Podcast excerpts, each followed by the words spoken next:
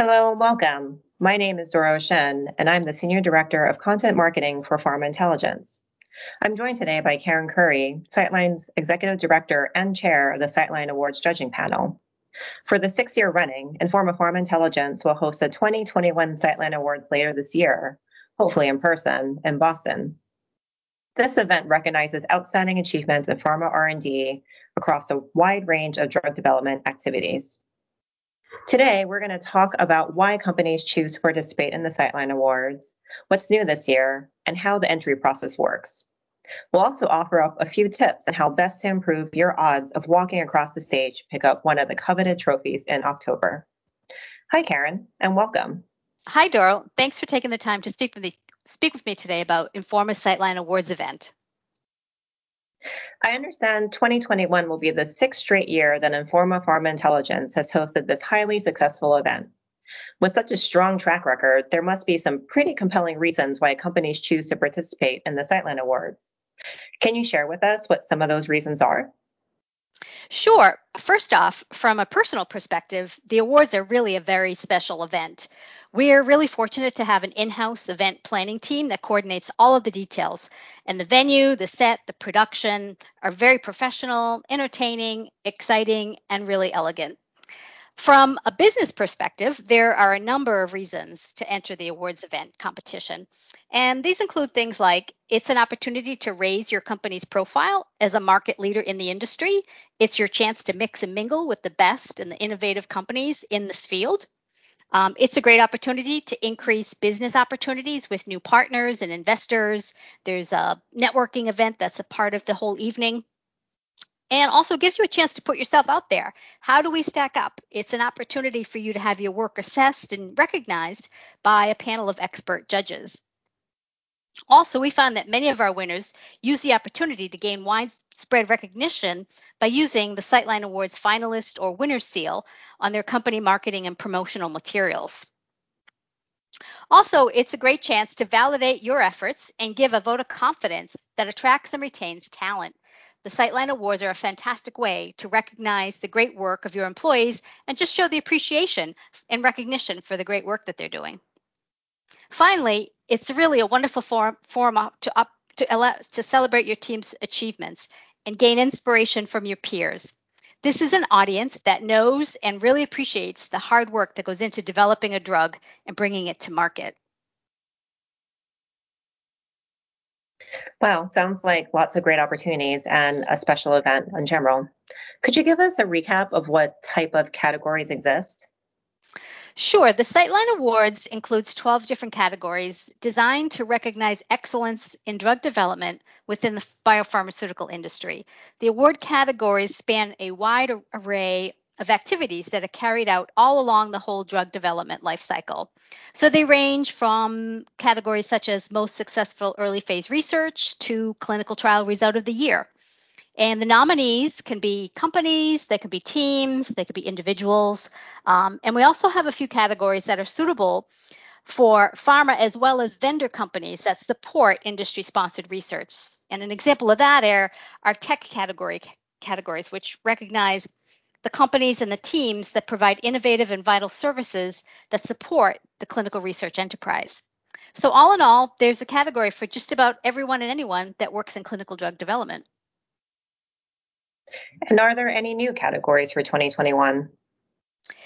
There's a core set of categories that I would characterize as universal to drug development, and these have been a standard part of the Citeline Awards event year after year. However, as one of our core missions at Citeline is to keep abreast of industry trends, we do consider new categories each year based on input from our analysts, from our judging panel, as well as from feedback that we get from attendees at prior events. And given all that has transpired in 2020, we would be remiss to not recognize the industry's achievements in COVID. So we have added an excellence in innovation in response to COVID 19 as a new category. And we also wish to shine a spotlight on the compelling need and the importance of diversity and inclusion in clinical trials. So we've also added a new category for that topic. Indeed, those are both key topics deserving recognition. And are there any other changes this year that applicants should be aware of? Well, because of the pandemic, we've pushed the date for the awards ceremony out from Q2 to early Q4, as we're really keeping our fingers crossed that by scheduling the event later in 2021, we'll be able to host the event live. And because of that shift, this means we've also modified the qualifying period. This is the time frame in which the activities that are to be recognized have had to have taken place. So normally the qualifying period would be the full calendar year for the prior year, but for 2021 we've extended that. So the qualifying period for this year's event will be from January 2020 all the way through to July 2021 uh, with the deadline of July 16th. All right. So moving on to the practical nuts and bolts. Can companies enter more than one category? Oh, yes, absolutely. You can submit a single project to multiple categories. So, for example, you might have an awesome clinical trial result of the year and you're submitting to that category, and you might also wish to nominate the team that put that trial together. So they could be added to the Clinical Research Team of the Year award. Um, there's no cap on the number of entries that can be submitted by an organization, um, and there's also no fee to enter. The one thing I would caution about, though, is that it's important that each entry provide the requested information because requirements for each award category are unique. So if you plan to do this, be sure to make sure, be sure to ensure that you're highlighting the right aspects of your accomplishment for that particular category and thoroughly answer all of the questions. And now, could you tell us more about the judges? How do they decide who wins? Our panel of judges is comprised of about a dozen independent professionals, all of whom home, all of whom hold significant positions um, in the industry, and they bring decades of experience to the table. Informa selects the judging panel and facilitates the judging process, but's not a voting member. And the judges will score the entry questions on a scale of 1 to 10. Each judge makes their evaluations independently they submit their scorecards and the results are tallied. From there, the top scoring entries in each category form our short list of, of finalists. I see. And how does the judging process take place? Do the judges meet each other to assess the entries and deliberate? Um, all of the judges will make their evaluations independent of one another. Um, it's a very wide geographically spread group of very senior level professionals with busy calendars. So it simply is not practical to get everyone together to deliberate um, about the results. Each member of the judging panel will receive three to four categories that they're responsible for judging. And these categories are assigned based on their area of expertise. So, for example, early phase research or technology, rare disease trials will go to judges that have considerable experience in those areas.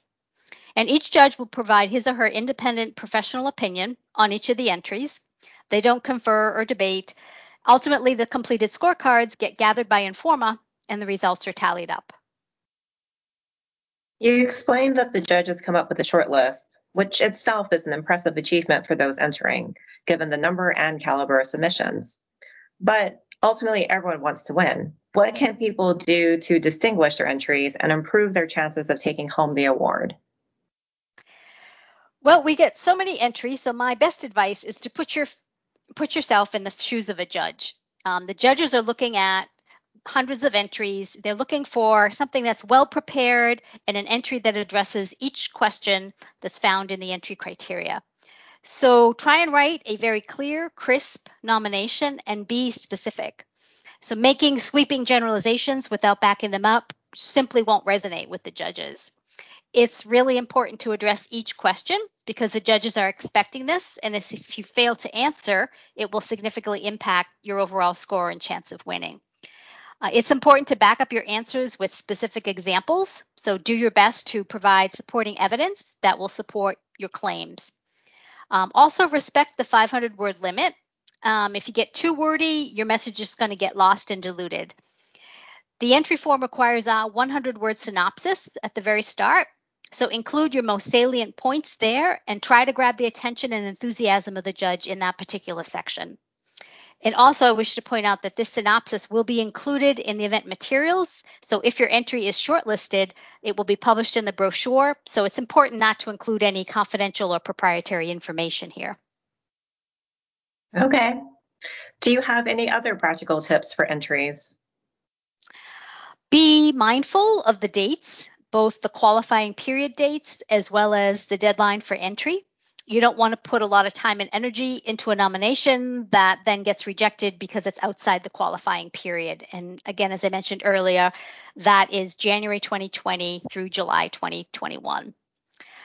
Another suggestion is to prepare your entry like in Word or some other system so you take the time to review it and revise it. I always encourage people to circulate it among your colleagues and just get another set of eyes to read it. Ideally, find someone who's unfamiliar with your project and ask them to read it and to tell you if it makes sense and if it provides a strong rationale for winning. And as I alluded to earlier, please be specific and, where possible, provide supporting facts and evidence. If your study delivered outstanding results, maybe you might want to also include a link to the press release or the journal or meeting abstract where it was published. Um, or, for example, if you think you've got a really fantastic um, patient focused piece of software and it's award worthy, include a link to the web page or to a YouTube video which showcases the product um, and can give the judges a, a, real feel for what that product is and, and what it delivers. The entry form will, will accept links, um, however, you won't be able to upload individual documents or videos within the entry platform.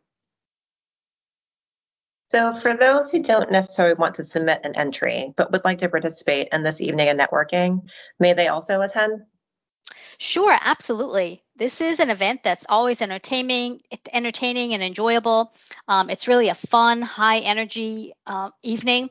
So the shortlisted companies will be in attendance. Um, is a great way to connect with these top professionals and also a great way to network with old colleagues, meet new colleagues, um, and share a, a passion for research. If you'd like to register to attend, you can reach out to Joe Kirkpatrick, whose contact details can be found on the pharmaintelligence.informa.com webpage under the Events, Webinars, and Awards section. And as the date draws near, you'll also see announcements coming out on Twitter and LinkedIn. Also, I do wish to note that we continue to monitor and follow government advice regarding COVID protocols throughout the planning, opening, and running of all of our events. And prior to the awards, we'll communicate any specific requirements with the attendees based on current government guidelines that are in place. Okay, great. Thank you so much for sharing all these tips.